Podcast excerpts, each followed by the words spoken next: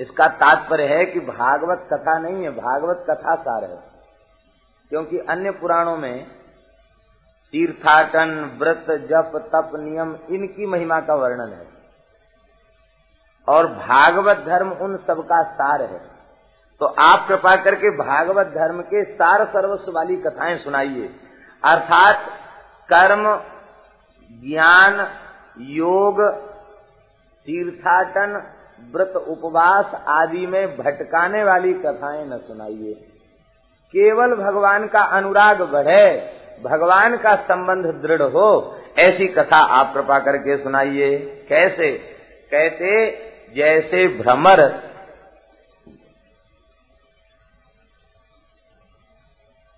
पुष्पों के रस को लेता है।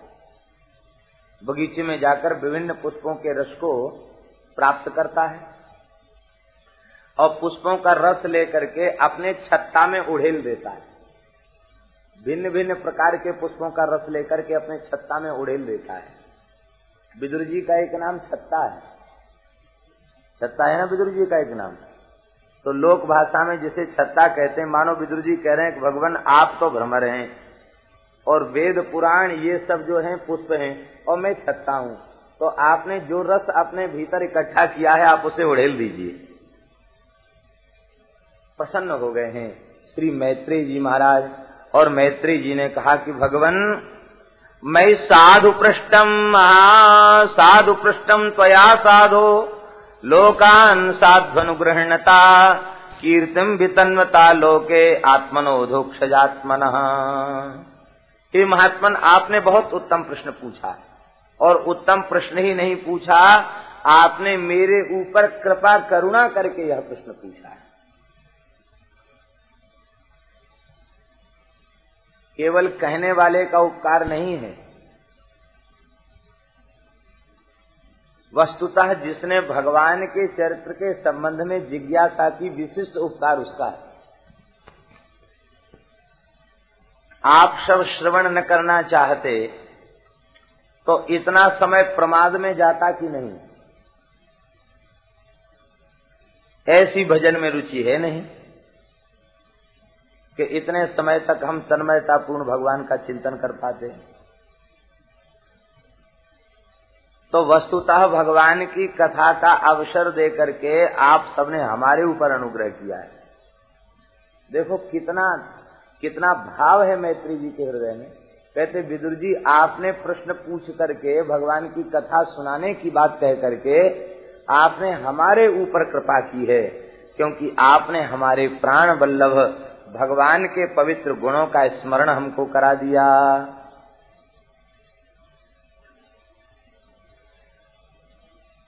श्री अखंडानंद जी महाराज तो कहा करते थे, कहते थे, भाई देखो, श्रोता की महिमा वक्ता से ज़्यादा है। क्यों? कहते, वो तो चौकी पर बिठा दिया है तो चौकीदार है। तो धरती पर बैठा, वो जमींदार है। तो जिमीदार बड़ा होता, चौकीदार छोटा होता। है ऐसा श्री अखंडानंद जी महाराज कहा करते हरिशरणम। प्रसन्न होकर के श्री मैत्रेय जी महाराज ने भगवान के परम पावन चरित्रों को कहा और प्रशंसा करते हुए कहा, श्री विदुर जी महाराज आप जैसे महात्मा के लिए यह कोई आश्चर्य की बात नहीं।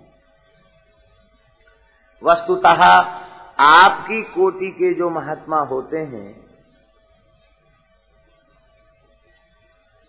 उनका हृदय तो भगवत प्रेम से परिपूर्ण होता है और वे संसार की बात पूछ नहीं सकते हैं। वे तो भगवान की ही बात पूछते हैं। फिर आपके संबंध में तो कहना ही क्या? आप तो साक्षात भगवान व्यास के अंश से प्रकट भये हैं। वाद रायण वीर्यजे वाद रायण भगवान व्यास के अंश से प्रकट भये हैं। साक्षात धर्म है, प्रजा संयमन यम है।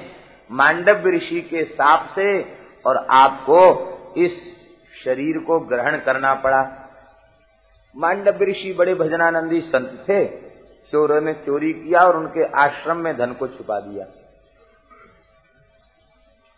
मांडव ऋषि तो ध्यान में बैठे थे, पीछे से राजा के सिपाही आए और उन्होंने आश्रम की तलाशी ली तो चोर भी पकड़े गए, माल भी पकड़ा गया। आश्रम में चोर आए, इस बात से उन लोगों ने यह समझ लिया कि ज़रूर इन चोरों के साथ महात्मा की कुछ साठ गांठ है। इनको भी पकड़ लिया। राजा से कहा, राजा ने कहा, सबको सूली पर चढ़ा दे सबको सूली पर चढ़ाया गया। चोरों को सूली पर चढ़ाया गया, चोर तो नष्ट हो गए। मांडव ऋषि को जब सूली पर चढ़ाया गया तो आप अपने योग बल से सूली के ऊपर आसन जमा कर बैठ। गए मृत्यु नहीं भई आपकी सूली पर चढ़ाने के बाद। कई महीने बीत गए, भजन करते करते राजा को सूचना मिली। जल्लाद तो भाग गए तो राजा को सूचना मिली, राजा हमको आपके ऊपर क्रोध नहीं है। हम तो उस यमराज से पूछेंगे कि हमारा कौन सा कर्म था जो हमको इतना कष्ट भोगना आत्मा को सूली से उतारने का प्रयत्न किया गया तो शूली छिद चुकी थी शरीर में, वो बाहर नहीं निकल सकी। उस शूली को काट दिया गया, इसलिए उनका नाम हुआ अणि मांडव्य अणि, जो लोहे की अणि है, वो भीतर उनके रह गई, शरीर में ही रह गई, इसलिए उनका नाम एक अणि मांडव्य हुआ। वे अपने योग बल से इसी शरीर से यमलोक पहुँच गए। यमराज ने उठ करके आपका स्वागत किया। बोले, महाराज, कहिए, कैसे पधारे? बोले, हम तुम्हारा अर्घपाद्य और पूजा लेने नहीं आए हैं। पहले यह बताओ कि किस पाप के कारण हमको शूली पर बैठना पड़ा?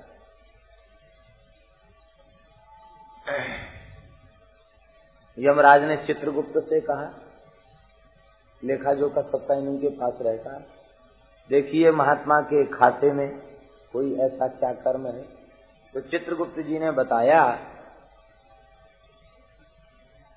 कि इन्होंने अपने बाल्यकाल में एक कीड़े के पृष्ठ भाग में कांटा चुभो दिया था। एक कीड़े के पृष्ठ भाग में कांटा चुभो दिया था। तो उसके परिणाम स्वरूप इन्हें छह महीने तक सूली पर बैठना पड़ा। मांडव ऋषि ने पूछा उससे हम, हमारी आयु क्या थी? बोले, आपकी आयु पाँच, छह वर्ष की थी। बोले, बस इतनी ही? अरे, तुम यहाँ यमलोक में बैठकर कड़े कड़े कानून बनाते चले जा रहे हो। तुम्हें पता नहीं है कि धरती पर पहुँचने के बाद पाप से बचना कितना कठिन है। पाँच वर्ष का, सात वर्ष का, आठ वर्ष का बालक क्या यह भी जानता कैसे पाप कहते हैं? तुम धरती पर जन्म लो और पाप से बच के दिखाओ, तब पता चले। आज के बाद में व्यवस्था बनाता हूँ। चौदह वर्ष की आयु तक यदि कोई बालक अपराध कर देगा, महाभारत में चौदह वर्ष की बात लिखी है तो उसे बालक को पाप न भोगकर उसके पिता माता को पाप भोगना पड़ेगा। पाँच वर्ष की आयु तक बालक से कोई पाप बन जाए तो किसी को नहीं भोगना पड़ेगा, बालक को भी नहीं भोगना पड़ेगा। निष्पाप है पाँच वर्ष की आयु तक। पाँच वर्ष की आयु के बाद चौदह वर्ष की आयु तक यदि कोई पाप करता है तो कितना हुआ? आठ आठ से आठ, नौ वर्ष। नौ वर्ष हुआ। तो नौ वर्ष जो है, नौ वर्ष तक पिता माता की जिम्मेवारी, चौदह वर्ष की आयु तक। क्योंकि पाँच वर्ष की आयु के बाद यदि कोई अपराध करता है तो ये पिता माता का अपराध है। लालयित पंच वर्षाणी दस वर्षाणी ताड़े प्राप्ते षोडशे वर्षे पुत्रम मित्र बदाचरे मनु जी महाराज मनुस्मृति में कहते हैं। पाँच वर्ष तक लालन करे और पाँच वर्ष के बाद फिर दस वर्षाणी ताड़े। फिर दस वर्ष तक ताड़न करे। कोई गलती करे तो उसको सुधारे, डांट के, फटकार के, समझा के, बुझा के सुधारे। और जैसे ही सोलह वर्ष से ऊपर हो जाए बालक तो फिर उसको डांट फटकार नहीं करे। फिर तो मित्र मित्रवत आचरित, मित्र के समान उसके साथ व्यवहार करे। अर्थात उसका हितैषी बनकर उसको समझा गए फिर मारने से काम नहीं बनेगा। ये व्यवस्था मांडव ऋषि ने बना दी। पाप से बचना बड़ा कठिन। छोटे से छोटे खाते को, छोटे से छोटे पाप को खाते में लिख लिया जाता है। लेकिन ये व्यवस्था प्रेमियों के साथ नहीं है, शरणागतों के साथ ये व्यवस्था नहीं है। श्री मलूक दास जी महाराज ने अपनी वाणी में कहा है कि हमारे कर्म का चिट्ठा खाता, चिट्ठा, बड़े पत्र को चिट्ठा कहते हैं। हमारे कर्म का खाता राम जी के पास गया। राम जी ने कहा, ये किसका खाता है? तुम्हारा? बोले हाँ है तो सब हमारे ही। तो तुम किसके हो? तो बोले कि हमने कहा कि हे रघुनाथ जी, हम तो तुम्हारे हैं। अच्छा तुम हमारे हो? बोले हाँ। तुम हमारे हो? बोले हाँ। आपके हैं। संसार के तो नहीं हो? बोले, नहीं है। तुम हमारे हो ना? बोले हाँ हम आपके ही हैं। कहते, जैसे ही हमने कहा हम आपके हैं तो देखत चिट्ठा फारा। उन्होंने उस खाते को देखा भी नहीं। देखते ही हाथ में लिया और फाड़ के फेंक दिया। बोले, खत्म। खाता खत्म। ऐसे ही जो भगवान के बन जाते हैं, उनका सब खाता बही फाड़ के गंगा जी में फेंक दिया जाता है। संचित भस्म हो गया क्रीमाण पवित्र हो गया, प्रारब्ध भी भगवान की कृपा से अनुकूल हो गया। देखो, ये भगवान की शरणागत भक्तों को सुविधा है। और जब तक भगवान के संबंध को दृढ़ता पूर्वक स्वीकार नहीं किया, तब तक सूक्ष्म से सूक्ष्म भोग को भोगना ही पड़ेगा। यमराज समझ गए कि मांडव ऋषि हमको धरती पर भेजना चाहते हैं।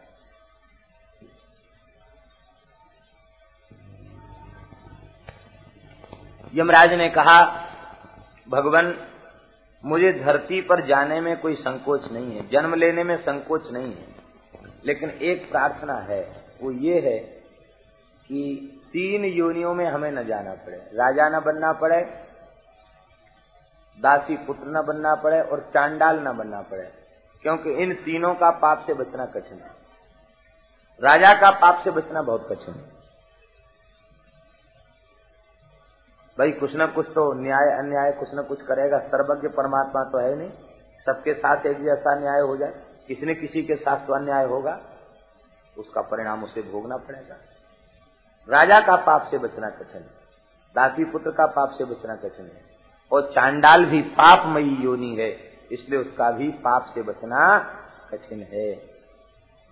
मांडव ऋषि तो क्रोध में थे, उन्होंने कहा, जिन तीन योनियों से तुम बचना चाहते हो, उन्हीं तीन जातियों में तुम्हें जन्म लेना पड़ेगा। राजा भी बनना पड़ेगा, दासी पुत्र भी बनना पड़ेगा, और चांडाल भी बनना पड़ेगा। समर्थ पुरुष समर्थ होते हैं वे ही यमराज तीन रूपों में धरती पर आए। राजा के रूप में धर्मराज युधिष्ठिर, दासी पुत्र के रूप में महात्मा विदुर और चांडाल के रूप में स्वपच वाल्मीकि। दो वाल्मीकि हैं। एक तो महर्षि वाल्मीकि हैं, जो आदि काव्य रामायण के प्रणेता हैं। ये ब्रह्मर्षि हैं। ये भृगुवंशी ब्राह्मण हैं। और महा वाल्मीकि रामायण में तो स्वयं स्वीकार किया है अपना परिचय देते हुए श्री वाल्मीकि महर्षि ने कहा है, प्राचेत सोहम दशम पुत्रो राजर्षि सप्तम। हे श्री राम, मैं प्रचेताओं का दसवा पुत्र हूँ। प्रचेता नाम के ऋषि, उनका मैं दसवा पुत्र हूँ। ये प्रचेता नाम के ऋषि, ये भृगुवंश में भय हैं, इन्हीं के पुत्र हैं। दसवां पुत्र हूँ। ये ब्रह्मर्षि हैं। लेकिन द्वापर काल में, द्वापर के अंत में एक भक्त वाल्मीकि नाम के स्वपच कुल में उत्पन्न हुए, चांडाल के कुल में उत्पन्न हुए। इनका नाम स्वपच वाल्मीकि हुआ। इनकी कथा जैमिनी अश्वमेध पर्व में इनकी कथा है। जैमिनी अश्वमेध पर्व में इनकी कथा का वर्णन व्यास जी ने किया है, स्वपच वाल्मीकि। यज्ञ में भगवान ने शंख स्थापित कर दिया और कहा कि, हे युधिष्ठिर, जब आपका अश्वमेध पूर्ण होगा तो ये शंख बिना बजाए बजने लग जाएगा। यज्ञ पूरा हो गया, यज्ञांत अभवृत स्नान भी हो गया, लेकिन शंख नहीं बजा। युधिष्ठिर उदास हो गए बोले, भगवान, सब कुछ होने के बाद यज्ञांत स्नान तक हो गया, फिर भी शंख नहीं बजा। तो क्या यज्ञ पूरा नहीं हुआ? भगवान ने कहा, बात तो ऐसी ही है, जब तक शंख नहीं बजा, यज्ञ पूरा नहीं हो तो यज्ञ में क्या त्रुटि रह गई? बड़े बड़े ऋषि ऋत्विज थे बड़ी विधि पूर्वक यज्ञ हुआ है। आपके संरक्षण में यज्ञ, यज्ञेश्वर जहाँ विराजमान हो, वहाँ यज्ञ अधूरा कैसे? आपकी पावन सन्निधि में यज्ञ हुआ। फिर यज्ञ में क्या अपूर्णता रह गई? भगवान बोले, युधिष्ठिर, किसी ऐसे भक्त ने भोजन नहीं किया जिस भक्त में अभिमान का लेश भी न हो, अभिमान की गंध भी न हो, लेश भी न हो, ऐसे किसी भक्त ने भोजन नहीं किया। युधिष्ठिर ने हाथ जोड़कर कहा, प्रभु, ऐसो को भक्त लोक लोकन में पाइए। ऐसा भक्त धरती पर तो मिलेगा नहीं, किसी लोक लोकांतर में ऐसा भक्त होगा। भगवान बोले कि भाई खोजोगे तो सब जगह मिल जाएँगे, सब ही सुलभ, सब दिन, सब देशा, सेवत, सादर, समन कलेसा भगवान के भक्त सुलभ हैं, खोजो तो मिलेंगे, नहीं खोजो तो कहाँ से मिलेंगे? खोजो तो मिलेंगे। महाराज, हम कहाँ खोजें, आप ही बताइए। भगवान ने कहा, हम बता तो देंगे, लेकिन भक्त नाराज़ हो जाएगा। क्योंकि भक्त छिप करके भजन कर रहा है, मैं बता दूँगा तो उसका भजन प्रकाशित हो जाएगा। भक्त को प्रसन्नता नहीं होगी, दुख होगा। युधिष्ठिर ने चरण पकड़ लिए, बोले, महाराज, ऐसे भक्त का कम से कम दर्शन तो हो, और यज्ञ पूर्ण हो, क्योंकि यज्ञ पूर्ण हो, आप, आपका यज्ञ अधूरा रह जाए, ये ठीक नहीं। यज्ञ तो पूरा होना चाहिए। भगवान ने कहा, चलो, कोई बात नहीं, भगत नाराज़ हो गया तो हम मना भी लेंगे। लेकिन अब तुम भी भगत हो, वो भी भगत है तो तुम्हारे यज्ञ को तो पूर्ण करना ही है हमको। भगवान बोले कि देखो, वो लोक लोकांतर में वो भक्त नहीं है। कहाँ है? कहते, वो भक्त तुम्हारे इंद्रप्रस्थ में ही रहता है। अरे, नगर में रहता है और हमको पता नहीं, आश्चर्य है। किस मोहल्ले में रहते हैं? बोले, वो स्वपचों के मोहल्ले में रहते हैं, स्वपच हैं, चांडाल हैं वो। आश्चर्य हुआ, चांडाल कुल में भगवान का भक्त, इतना बड़ा भक्त। भगवान ने कहा, देखो, सामान्य बुद्धि भक्त के प्रति मत रखना। भीमसेन और अर्जुन को निमंत्रण देने भेजो। भीमसेन और अर्जुन को न्योता देने भेजा। गया भीमसेन, अर्जुन किसी सामान्य काम के लिए थोड़ी जा सकते हैं। दोनों को भेजा। वहाँ गए तो जैसे स्वप्नों की बस्तियाँ होती हैं, वैसी ही थी। लेकिन जब उन स्वपच वाल्मीकि भक्त के यहाँ पहुँचे तो क्या देखते हैं कि उनके घर के परिसर में प्रवेश करते ही अर्जुन और भीमसेन की दिव्य स्थिति हो गई। गौ के गोबर से लिपा हुआ तुलसी का सुंदर बगीचा और उसके मध्य बैठकर वे भजन कर रहे हैं। इतने प्रेम में विह्वल होकर भजन कर रहे हैं तो उनकी अश्रुधारा से सारी पृथ्वी भीजी गई है। सारी धरती अश्रुधारा से भीजी गई है। वहाँ पहुँचते ही शरीर में दिव्य एक आनंद प्रकट हो गया। ऐसा होता है भजन करने वाले महात्मा, उनका जो साधन का भजन का कक्ष है, वहाँ के परमाणु ही कुछ दिव्य हो जाते नर्मदा किनारे एक महात्मा गुफा में रह के भजन करते तो दास के ऊपर एक बार बड़ी कृपा की, बोले, आप गुफा में चलिए। तो उनकी सेवा में रहने वालों को बड़ा आश्चर्य हुआ कि गुफा में तो कभी किसी को ले नहीं जाते। हमको भी पता नहीं गुफा में क्या है। महाराज बोले, आप चलिए, हमारी गुफा में चलिए। तो गुफा में भीतर घुस करके गए। तो जाते ही ऐसा विलक्षण अनुभव हुआ, इतनी शांति और इतना आनंद उल्लास वहाँ प्रकट हो रहा था। अद्भुत। और महात्मा तो मौनी, वे तो बोलते ही नहीं। स्लेट पर लिख करके उन्होंने कहा कि गुफा में चले। गुफा में गए तो वो भी चुप बैठे, हम भी चुप बैठे। आधा घंटे करीब बैठे रहे। मन एकदम हलचल से उथल पुथल मन की खत्म हो गई। ऐसे लगा मैंने स्वाभाविक रूप से चित्त शांत हो गया। ये लग रहा था कि ये महात्मा यहाँ बैठकर भजन ध्यान करते हैं, उसकी दिव्यता का प्रभाव बिना बताए, बिना बोले समझ में आ रहा है भक्त जहाँ भजन करता है, वहाँ का स्थल दिव्य हो जाता है, ऐसा अनुभव भगवान की कृपा से होता है। आश्चर्य हुआ, इतने उच्च कोटि के भक्त, ऐसा दिव्य वातावरण। आपने कहा, आप जाकर खड़े हो गए, भीमसेन अर्जुन, उनको पता ही नहीं कौन आया। इतने भजन में तन्मय। भगवान का नाम लेकर जैसी कृष्ण किया, अब उनको समझ में आया कि खड़े उठ के खड़े हो गए, साष्टांग प्रणाम किया। महाराज, हम तो भंगी हैं, आप कैसे पधारे? कई आपका न्योता देने आए हैं। महाराज, निमंत्रण तो साधु ब्राह्मणों का होता, न हम तो ब्राह्मण हैं, न साधु हैं। हम तो स्वपच हैं, हम तो रोज ही जूठन खाते हैं। आपके यहाँ संतों की पंगत होती है, पत्तल बाहर फेंकते हैं। उसमें से बटोर करके हम रोज ही खाते हैं और भजन करते हैं। और हम तो महाराज, कहाँ इस योग्य नहीं। भीमसेन अर्जुन ने कहा कि हम अपने आप नहीं आए हैं भगवान के भेजने पर आए हैं। अब तो मन ही मन भगत जी खींच गए। बोले ये पता इन्हीं ने बताया होगा नहीं इस, इस हमारे पास तो कोई श्रद्धालु दर्शन करने आने वाला है नहीं। ये आए हैं तो ठाकुर जी ने ही भेद बताया है। मन ही मन रुष्ट हो गए भगवान पर लेकिन सोचने लगे चलो भाई भगवान की इच्छा है तो अपने क्या करें? आपने कहा कि देखो कल निमंत्रण है आपका, हम कब आए लेने के लिए? स्वपच भक्त बोले कि लेने मत आना, हम स्वयं पहुँच जाएँगे। अपराध हो जाएगा। वे स्वयं ही दूसरे दिन पहुँच गए द्वार पर पहुँच गए। भगवान ने द्रौपदी से कहा कि तेरी पाक शास्त्र की सफलता होगी आज। क्योंकि ऐसा भक्त भोजन करेगा जिसके भोजन करने से यज्ञ पूर्ण होगा। तो तेरी रसोई की सफलता। आज तेरे हाथन की होत सफलाई है। तेरे हाथ सफल हो जाने वाले हैं आज। माताओं का पकवान मिष्ठान व्यंजन बनाने में बड़ा प्रेम होता है। बड़ी रुचि होती है। पकाने में भी बड़ी रुचि होती है। और उनसे कह और दिया जाए कि देखो भाई, आज तुम्हारी पूरी कार्य कुशलता पाक शास्त्र की प्रवीणता आज देखने को मिलेगी।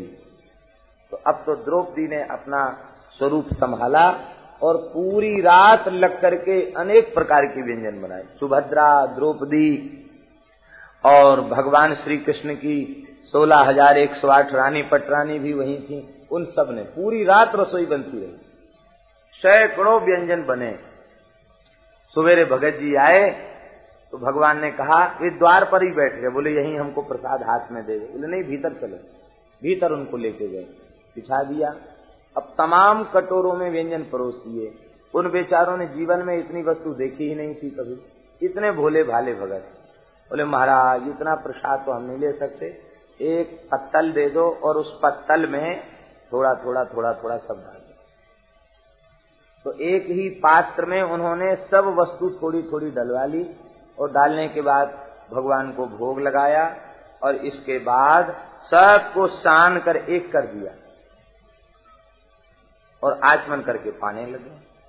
जैसे ही पाना शुरू किया कि शंख बड़ी ज़ोर से भगवान का पाँच जन शंख बजने लग गया, लेकिन बजने के बाद तुरंत बंद हो गया। जैसे ही बंद हुआ तो प्रियादास जी इस चरित्र में लिखते हैं कि हरी दंडकी लगाई है। भगवान ने छड़ी लगाई पाँच चरण से क्यों रे शंख? भक्त की महिमा नहीं जानता। सीथ सीथ प्रति क्यों न बाजो? एक एक कण के ऊपर बजना चाहिए।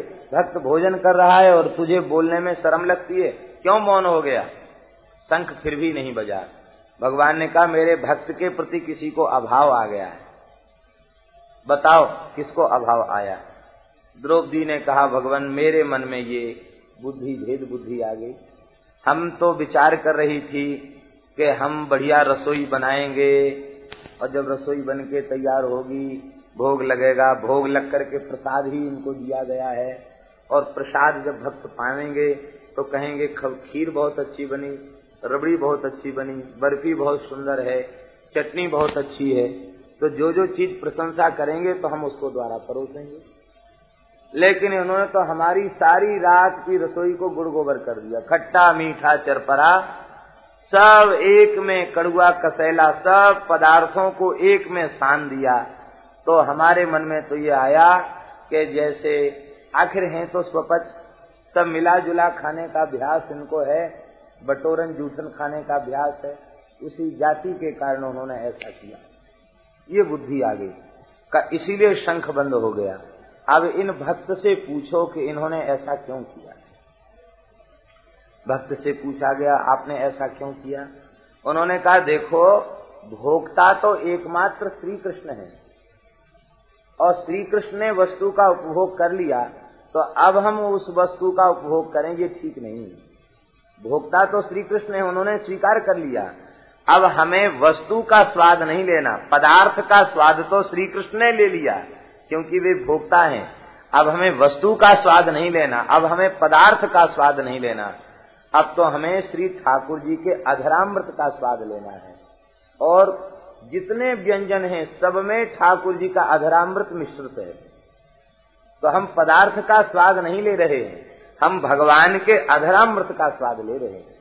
वैष्णव को पदार्थ का स्वाद नहीं, अधरामृत खोजना चाहिए।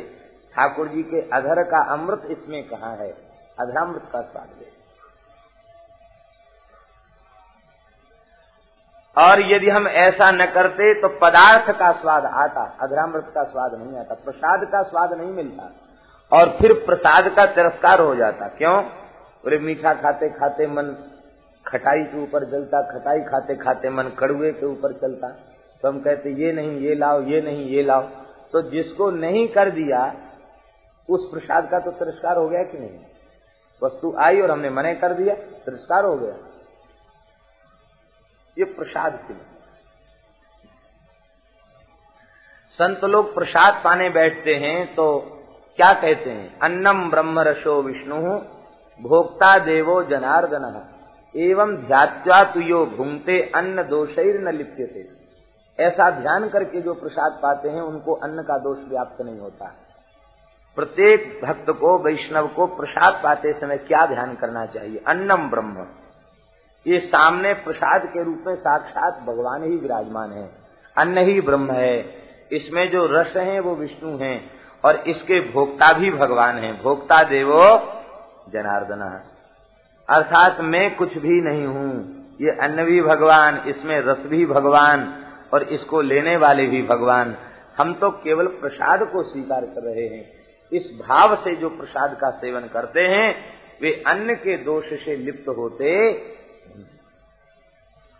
इसलिए हमने तो अधरामृत प्रसाद का स्वाद लिया, हमने वस्तु का स्वाद नहीं लिया। अब तो द्रौपदी की बुद्धि का शोधन हो गया, द्रौपदी ने पुनः नमस्कार किया और शंख फिर से बजने लग गया। ये भक्त इस सत्कार को सहन नहीं कर सके और आपने अपने तेज को युधिष्ठिर में विलीन कर दिया। ये महान भगवान के भक्त हुए स्वपच भक्त। इनका चरित्र वर्णन है। तो आप तो मांडव ऋषि के साप से तीन रूपों में आए हो और यह आपका विदुर स्वरूप, विशुद्ध भागवत धर्म को प्रकट करने वाला स्वरूप है। भगवान संकल्प करते हैं और भगवान के संकल्प से भगवान संकल्प पूर्वक काल कर्म और स्वभाव को भगवान स्वीकार कर लेते हैं। महतत्व का जन्म होता है और महतत्व से वैकारिक तामस तेज त्रिविध प्रकार का अहंकार उत्पन्न होता है और इस त्रिविध प्रकार के अहंकार से सोलह प्रकार के विकार उत्पन्न होते हैं। तत्त अधिष्ठात्री देवता उत्पन्न होते हैं। इस क्रम से इस ब्रह्मांड का वर्णन किया है। देवताओं ने भगवान की स्तुति की है, इसका वर्णन किया है। विराट शरीर की उत्पत्ति का वर्णन किया है। और विराट स्वरूप में कहाँ कहाँ कौन से देवता निवास करते हैं, इसका वर्णन किया है। श्री ब्रह्मा जी के ऊपर भगवान ने अनुग्रह किया है। ब्रह्मा जी को भगवान ने नाभि कमल से प्रकट किया, ब्रह्मा जी ने तप किया और ब्रह्मा जी को भगवान ने अपना दर्शन प्रदान किया। ब्रह्मा जी का, ब्रह्मा जी भगवान का दर्शन करके अतिशय प्रेम में गदगद हो गए। मृणाल गौरायत शेष भोग पर्यंक एकम पुरुषम शयानम फणात पत्रायुत मूर्ध रत्न दिवृहत युगांत तोये। उस युगांत तोय में महाप्रलय कालीन जल में ब्रह्मा जी ने क्या देखा? कि श्वेत वर्ण के शेष भगवान का पर्यंक बिछा हुआ है। कुंडली मार करके भगवान शेष विराजमान है और ऊपर से उन्होंने अपने फणों का छत्र तान रखा है। उनके फणों पर बड़ी सुंदर सुंदर मणिया जगमगा रही हैं और भगवान शेष पर्यंक पर पौड़ करके योग निद्रा का आश्रय लेकर के शयन कर रहे हैं। उन भगवान का दर्शन करके श्री ब्रह्मा जी प्रेम से गदगद हो गए और श्री ब्रह्मा जी ने भगवान की स्तुति करना प्रारंभ किया। यह ब्रह्मा जी की स्तुति बड़ी प्यारी स्तुति है। श्रीमद् भागवत में ब्रह्मा जी ने जहाँ जहाँ स्तुति की है, वो अतिशय महत्वपूर्ण है, क्योंकि ब्रह्मा जी भागवत धर्म के आचार्य हैं। द्वादश महाभागवतों में ब्रह्मा जी प्रथम भागवत हैं। स्वयंभूर नारद शंभु कुमार कपिलो मनु, प्रहलादो जन को भीष्मो बलिर्वैया सिकिर्वयम। प्रथम भागवत हैं श्री ब्रह्मा जी महाराज। इसलिए जब ब्रह्मा जी कुछ कहते हैं तो भागवत धर्म ही उनकी वाणी से प्रकट होता है। ब्रह्मोवाच। ज्ञातोऽसि शुचिरान्ननु देह भाजाम् न ज्ञायते भगवतो गतिरित्यवद्यम्। नान्यत्वदस्ति भगवन्नपि तन्न शुद्धम्। माया गुण व्यतिकराद्य दुर्विभासी